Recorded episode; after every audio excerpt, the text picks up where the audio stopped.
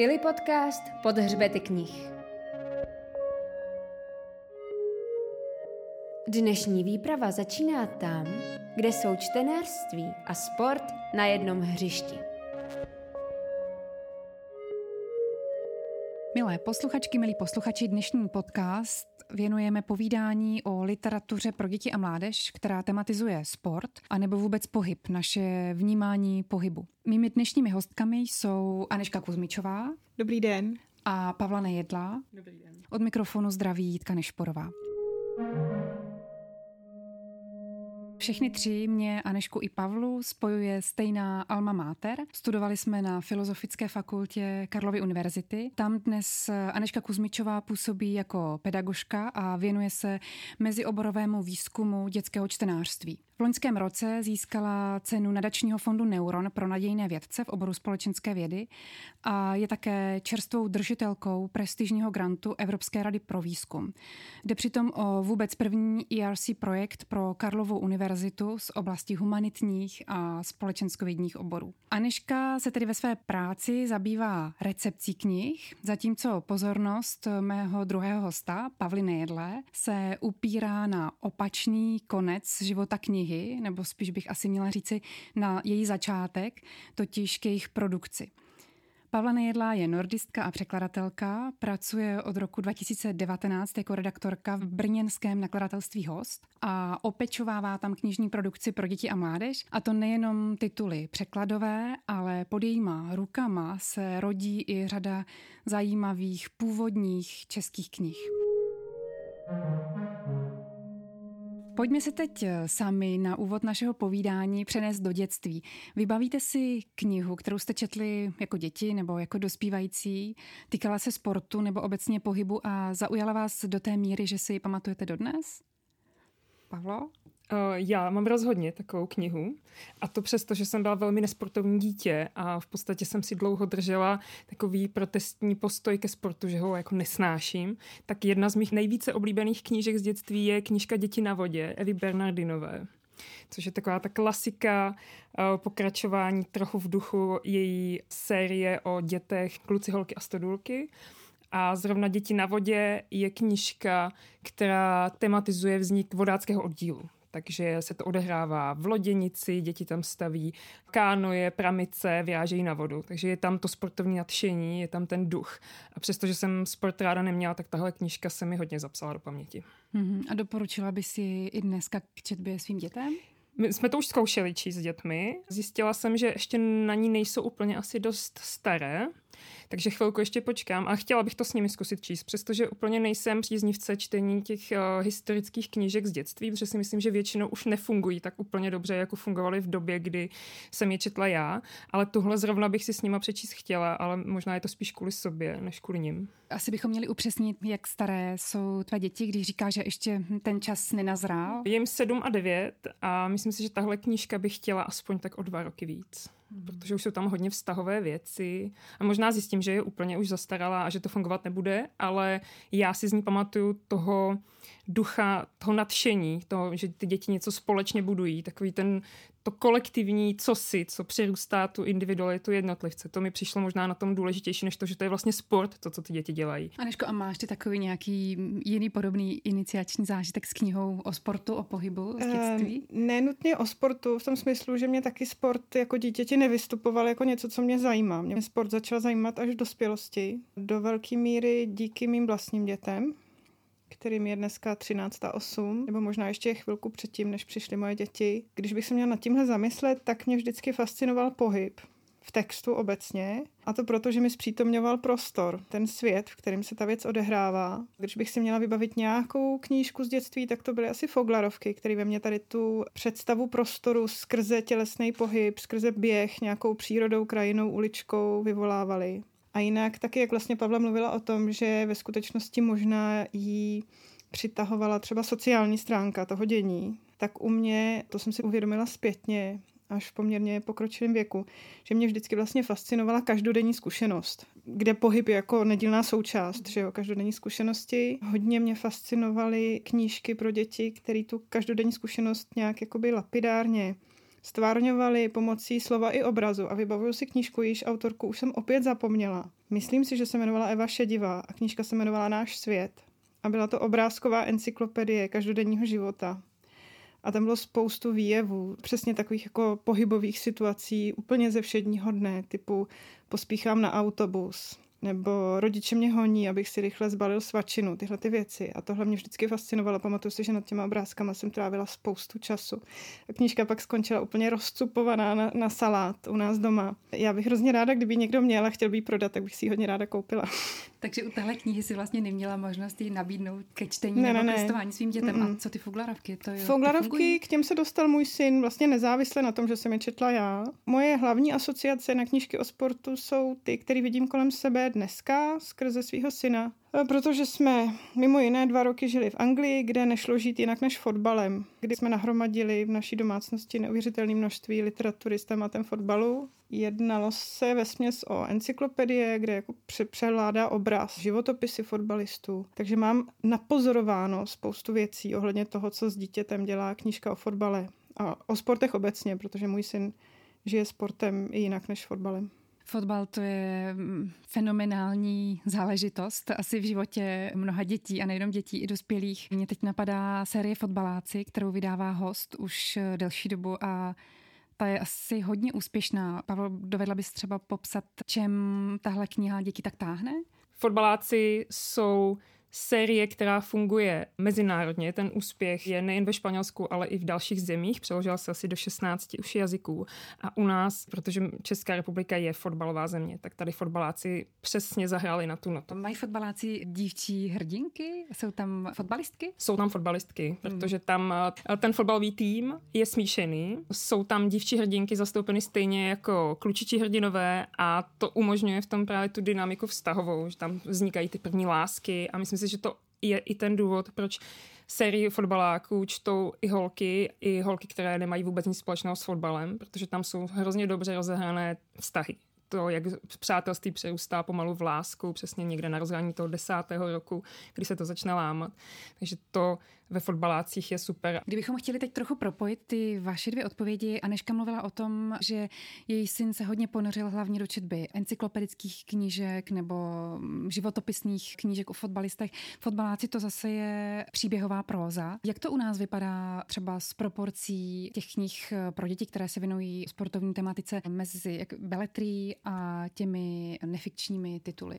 Já když se dívám na nabídku v knihkupectví, tak mě v podstatě velice překvapuje, kolik je těch encyklopedických titulů. Čekala jsem, že jich bude méně. Myslela jsem si, že ty příběhy jsou pořád něco, co víc táhne dětského čtenáře, že chce číst příběhy, ale je pravda, že těch různých biografických, sportovních titulů nebo encyklopedických se teď vynořilo opravdu hodně. Může to být i znakem nějaké tendence. Třeba nakladatelé se možná snaží zaplnit určitý prostor na trhu po úspěchu třeba jedné biografické tematické třeba monografie, tak můžou zkusit třeba vytvářet podobné projekty, takže může to být jakoby umělý trend, který se snaží nakladatelé sledovat. Přijde mi, že pro děti jsou ty příběhové knižky pořád trošku důležitější, protože nabízejí ten sociální aspekt navíc k tomu, že nejde jenom o to téma sportu, ale prostě je tam ten sociální rozměr.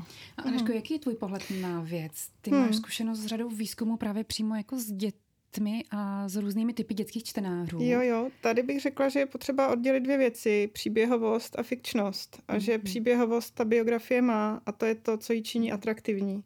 Když bych se měla zamyslet nad výzkumem, který jsem dělala jenom v letošním roce, tak uh, jsem si povídala s dětmi, které žijí fotbalem, konkrétně s okolností, a pro které ty biografie fotbalistů nebo encyklopedie, kde se dočtou biografické detaily, hrajou obrovskou roli z hlediska toho, že jsou to skutečné příběhy. A že jsou to skutečné příběhy lidí, kteří jednou byli taky děti a stejně jako oni. A e, jako stimuluje to hodně imaginaci tady těch mých respondentů nebo účastníků toho výzkumu v tom smyslu, jak by asi můj život vypadal, kdyby si mě vyhlídl nějaký špičkový trenér a to by mě asi táta musel vozit tam a tam a musel bych stávat ve tři ráno jako Maradona. Roztáčí to úplně eh, jako závity směrem, který je taky sociální a hluboce imaginativní a ještě to pro ně má tu přidanou hodnotu, že to vychází ze skutečnosti. Takže to jsou biografie. A pak jsou encyklopedie, které vlastně jsou strukturované nějak jinak, podávají spíš historická skóre nebo historické tabulky různých zápasů. A to zase rezonuje s jinou skupinou, která se nenutně takhle překrývá, která může úplně stejně žít fotbalem jako ti koho fascinují ty životopisy, který potřebují, si hledají nějakou jinou oporu pro tu svoji imaginaci. A kdo je prostě, kteří jsou schopní sedět nad tím boxíkem informačním v encyklopedii, která může být třeba i 30 let stará a představovat si ty zápasy, jejich skóre jsou tam zanesený a i si kolem toho inscenovat různé jako kreativní praktiky, kde si dají na stranu tušku papír, míč, brankářskou rukavici a při tom čtení tady toho textu si v duchu a za pomocí tady těch pomůcek, tady těch opor inscenují ty zápasy fantazijně. Takže bála bych se jakoby toho za každou cenu vyzdvihovat fikčnost nebo za každou cenu vyzdvihovat i příběhovost. Myslím si, že mám v tuhle chvíli v ruce poměrně unikátní data, které ještě nejsou úplně zpracované, které ještě budu rozšiřovat pomocí výzkumu, který budu dělat v nejbližších letech o tom, že neexistuje rovnítko mezi suchými fakty, dokonce numerickými fakty a nějakým jako nedostatkem imaginace nebo práci sama na sobě jako osobnosti. Poslední době jsem taky zaznamenala na pultech knihkupectví řadu komiksů, které zpracovávají třeba životopisy velkých sportovních osobností. Připomeňme třeba aspoň ty o Emilu Zátopkovi nebo Jaromíru Jágrovi, o Věře Čáslavské. Je tohle móda nebo co vlastně komiks jako médium, co nového nebo co dobrého může dětským čtenářům přinést? Já o tom jako redaktorka přemýšlím usilovně a už dlouho.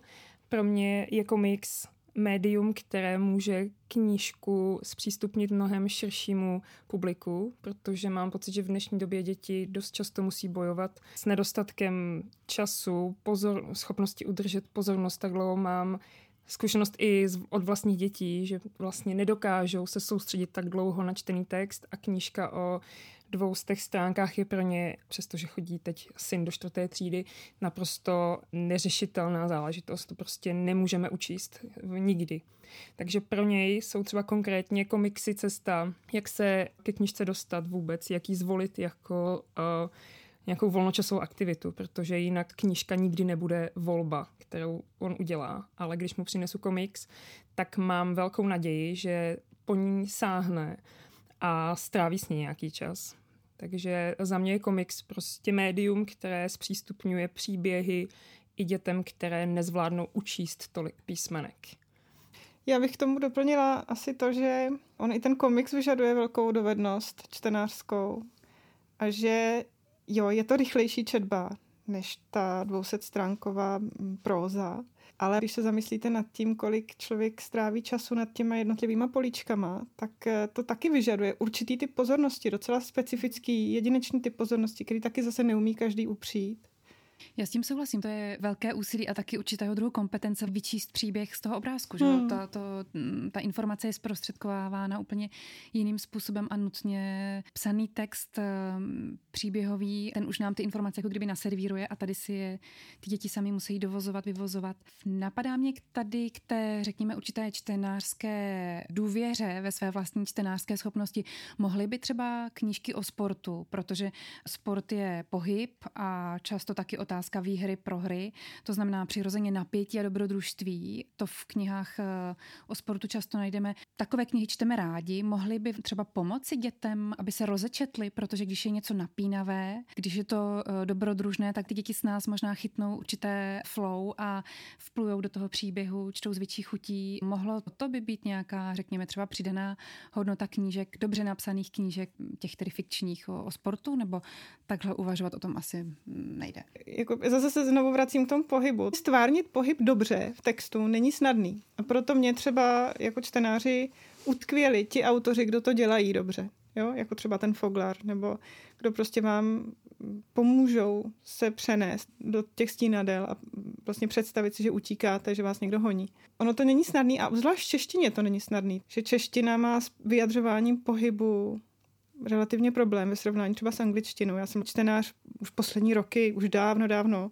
Když čtu pro sebe, tak čtu jenom anglicky. Čas si představím jak by se nějaká věta přeložila do češtiny, která právě vyjadřuje ten pohyb nějakým způsobem, třeba nějaký každodenní pohyb. Uvědomím si, že to v podstatě není možný. A i si pamatuju, když jsem působila jako překladatelka dávno ze švédštiny, tak eh, to byly ty věty, s kterými jsem měla úplně největší problém. Věty, které stvárňovaly pohyb tělesný. Protože čeština má relativně málo sloves pohybu, respektive málo obratů, málo frází. Může se tohle třeba nějakým způsobem i promítat, eh, když bychom zase se podívali na ten aktuální knižní trh, do toho, nakolik u nás vycházejí právě překladové tituly eh, o sportu, o pohybu a jak velký prostor získávají ty knihy z původní produkce, respektive vznikají třeba i nějaké české knihy, které napodobují úspěšné světové bestsellery právě třeba typu těch fotbaláků. Máš, Pavlo, nějaké tyhle informace nebo zkušenost s tím? Nevšimla jsem si, že by vznikaly nějaké napodobeniny vyloženě. Třeba fotbaláci Slováci jsou opravdu fenomén. Pro nás to bylo překvapení, jak dobře se prodávají, protože já nevím, jestli mají posluchači představu o tom, jak moc se prodávají dětské knížky. Nejsou to velká čísla obyčejně. Tak eh, třeba fotbaláci první díl se prodal 15 000 výtisků, což pro nás je jako extrémně velké číslo. Vyšlo první díl v roce myslím, 2018 od té doby se vydávaly dva eh, tituly ročně a nemám pocit, že by vzniklo něco, co by napodobovalo tuhletu řadu. Takže mám pocit, že ten sport je prostě téma, které rezonuje momentálně ve společnosti, že se lidi snaží najít, nebo nakladatelé, možná autoři, se snaží psát o sportu, protože prostě všichni hledají nějaká témata, která tu ještě nebyla. Nemám pocit, že by to, co u nás vzniká jako původní produkce, nějakým způsobem kopírovalo zahraniční řady, tituly nebo tak. Spíš prostě zrovna teď eh, je sport téma, které rezonuje a pak to budou třeba pokojové rostliny nebo třeba chovatelství psů. A dalo by se mluvit i o nějakých um, jako specifických hodnotách, které knihy o sportu čtenářům zprostředkují? Podle mě tam jsou určitá okruhy témat, které ten sport jakoby umožňuje tematizovat výrazněji. Je to třeba pro mě osobně ten kolektivní duch nějakým způsobem. U těch kolektivních sportů to je vždycky, je tam skupina dynamická, přátelské vztahy tam vznikají a nějakým způsobem se všichni snaží o jednu společnou věc. Což mi přijde, že ten sport je přesně to pole, kde se toto může rozehrát ale myslím si, že to není výhradně téma sportovní. To se může v jakékoliv jiné dobrodružné, může to být přesně ve Foglarovkách, může to být kdekoliv jinde. Můžu, umím si představit, že může vzniknout skvěle takhle rozehraná kniha třeba z prostředí pěveckého sboru. I tam bude prostě ten kolektivní duch, kdy se všichni snaží o něco. Ale ten sport to tak nějak nabízí jednoduše. Pak je tam určitě téma překonání sama sebe. Hmm ten sport, to ani nemusí být kolektivní sport, to může být přesně i individuální sport, tam taky člověk nějakým způsobem překonává svoje limity, musí se dostat někam dál za svoje hranice, ale zase si nemyslím, že to je tahle ta hodnota, že by byla vyhrazená výhradně sportu. Stejně tak můžou být jiné knížky, eh, které můžou tuhle tu hodnotu taky prostě tematizovat. Ale ten sport eh, je takové pole, kde se všechny tyhle ty věci odehrávají je to, ale podobně to tak může být v pohádkových příbězích, ve fantazii, tam taky vždycky bojuje někdo v nějakém kolektivu za něco, za nějakou dobrou věc a může to hmm. být záchrana princezny, ale nebo záchrana nějaké civilizace, anebo to může být získání fotbalového poháru. Já bych tady doplnila jednu věc, fakt ten sport má unikátní podle mě a to je to, že to, to je překonávání se v tělesné oblasti. A obecně ta tělesnost je něco, co když se nad tím zamyslíte, co se dětem jako kdyby vymazává z hlavy od chvíli, kdy vstupují do formálního vzdělávání v českém prostředí, kdy to dítě vstoupí do nějakého světa, kde se má stát hlavně jako mentální jednotkou. Ne? Přijde do prostředí, kde sedí, nehýbe se, prostě pokud možno se nemá vlastně projevovat nějakým způsobem. A to neplatí jenom o české škole, to platí obecně. A jako kdyby se oddělí úplně konceptuálně to, že je tělesná bytost od výkonu. Ten sport je přesně ta oblast, kde, to, kde ten výkon je tělesný a kde, kde jde o to pracovat na sobě jako těl, na tělesné bytosti. Já vlastně nevím, jak to říct, já vlastně nesleduju knižní trh v tom smyslu, abych si všímala křivky knih se sportovní tematikou, jestli jde nahoru dolů, jak se to vlastně celé hýbe. Ale myslím si, že tady ten důraz na tělesnost je něco, co zákonitě musí rezonovat, protože to přesně promlouvá o té části toho života dítěte, která jinak jako se od intelektuálního života úplně odstřihává takovým jako umělým způsobem. Přesně tak a vlastně pak zejména teenageři na vlastní kůži tu proměnu vlastního těla prožívají, že jo, denně. Mohou jim ty knihy také nabídnout něco, jak vnímat své vlastní tělo nebo i těla druhých? Může to zprostředkovat i nějaký tenhle druh zážitku, prožitku nebo nějakým způsobem je inspirovat nebo ukázat jim, že třeba problémy se svým tělem nemají jenom oni sami, ale že to, když se identifikují třeba s nějakým knižním hrdinou, že to je věc, která je obecně platná. Můžeme tohle si spojovat s představou sportu, pohybu? Mně při téhle otázce napadá jedna věc, kterou jsem si dneska uvědomila, když jsem si procházela knížky, které o sportu jsem si našla ve své knihovně, je, že strašně málo knížek pro děti ale možná mě opravíte, že to není pravda, ale že netematizuje třeba bolest, takovou tu fyzickou. Hmm.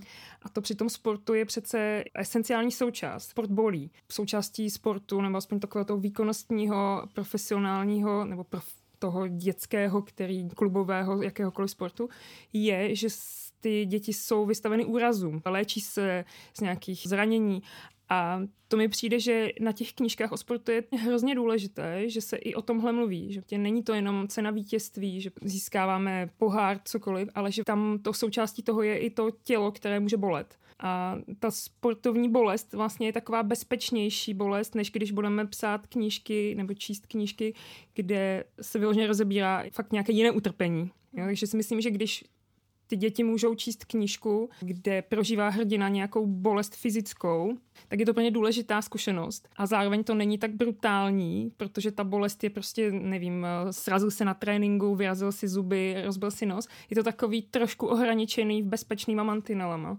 Je to vlastně svého druhu umělá činnost nějakým způsobem.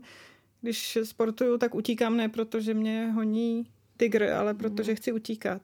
Já jsem chtěla říct ještě jednu věc, která je jako obzvlášť velká v tomhle věku a kde sportovci nebo lidi, kteří se vyšvihli pomocí sportu, jsou rozhodně taková jako bezpečná zóna. I z hlediska třeba rodiče. Já samozřejmě budu mnohem radši, když moje děti se budou identifikovat s někým na poli sportu, než když přilnou, já nevím, krokovým hvězdám, i když i krokovým hvězdám já osobně mám velkou afinitu jako člověk, takže i tam bych byla jako spokojená, jenom je to mnohem bezpečnější ten sport než ten svět toho rock'n'rollu prostě. To právě byla i jedna z mých otázek, do jaké míry právě knížky pro děti a náctileté ukazují i tu druhou stránku sportu, hlavně tedy toho profesionálního, jako je tlak na výkon, že to je velká dřina hmm. a odříkání, hmm. soutěžení, soupeření, anebo jestli spíš současná doba přeje tomu ukazovat sport z té pozitivní stránky a právě z toho pohledu, že budujeme určité vzory nebo idoly a sport si spojujeme nutně jenom s fair play, s radostí z pohybu, ale právě i pozitivně pěstování vůle, překonávání hmm. sebe sama, budování sebedisciplíny a tak dále. Ale to asi zase bude titul od titulu.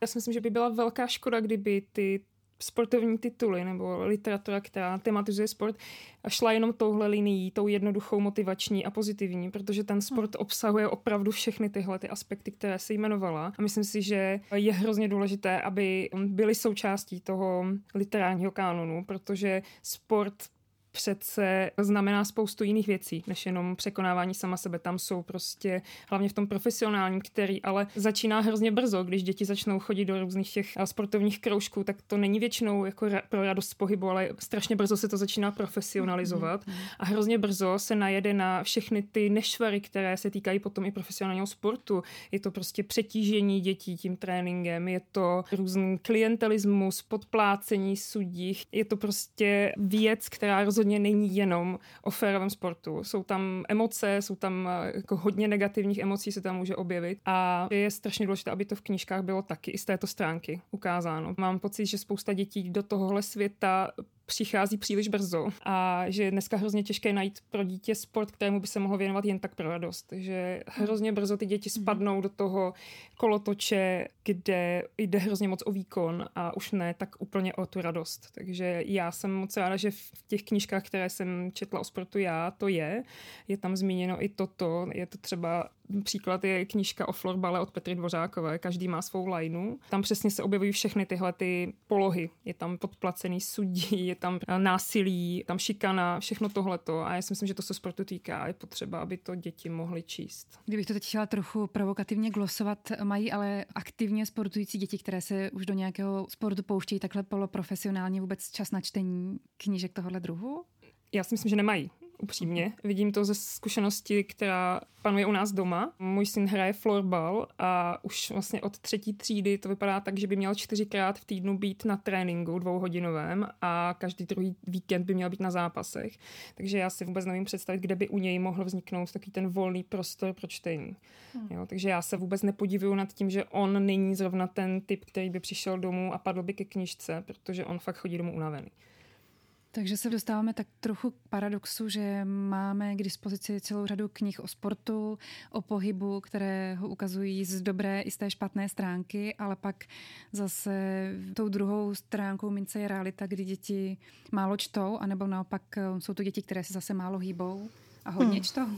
No, to nevím. Já si myslím, že těch eh, niancí a kombinací bude spousta, ale tohle to je pravda, že ten klubový sport nebo týmový sport českém prostředí z nějakého důvodu je vyhnaný tady do tohohle extrému. Myslím si, že děti jsou fakt jako různý. Ono to se často zapomíná, že děti jsou úplně stejně různý jako my dospělí. A prostě jsou, určitě budou děti, který, pro který ten zájem o sport zahrnuje i to si o, něj, o něm číst. Pak budou děti, které o něm budou rádi číst nebo si povídat a už pro ně nebude tak důležité ho provozovat. Jo? Ale budou prostě schopní vám vykládat úplně profesionálně, zasvěceně, s obrovskou expertízou o třeba i velice obskurních sportech, jako je, nebo z našeho pohledu obskurních, jako je třeba baseball. A s velkou chutí si o něm přečtou a tak. Takže ty kombinace toho, jakým způsobem se o něco zajímáme, o nějaké téma, jsou prostě nepřeberné mezi dětmi. A určitě existují děti, které nějakým způsobem zvládnou podávat i ten jako poloprofesionální výkon a fyzicky i čtenářsky, dejme tomu a pak děti, pro které to bude buď a nebo. Děti jsou schopné spousty věcí, jde o to, jestli mají vnitřní touhu tyhle věci dělat a, a, a co komu sedí. Já myslím, že naše povídání snad bylo nejenom pro mě hodně zajímavé. Děkuji Anešce Kuzmičové. Já taky děkuji, nashledanou. A také Pavle Nejedle. Děkuji, nashledanou. A od mikrofonu se loučí Jitka Nešporová. Další díly najdete v podcastových aplikacích nebo na webu ilipodcast.cz. Brzy naslyšenou u Ili podcastu.